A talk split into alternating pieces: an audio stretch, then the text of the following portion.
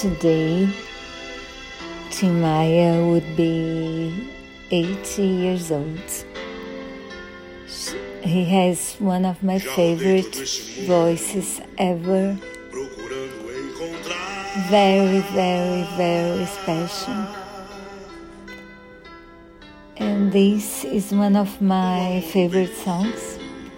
It's from 1995 and he sings his about how he wants a family, friends,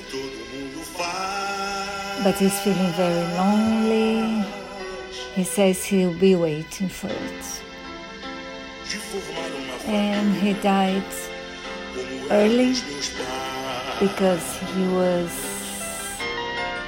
very fat. He drank a lot. He smoked a lot. He used lots of drugs. And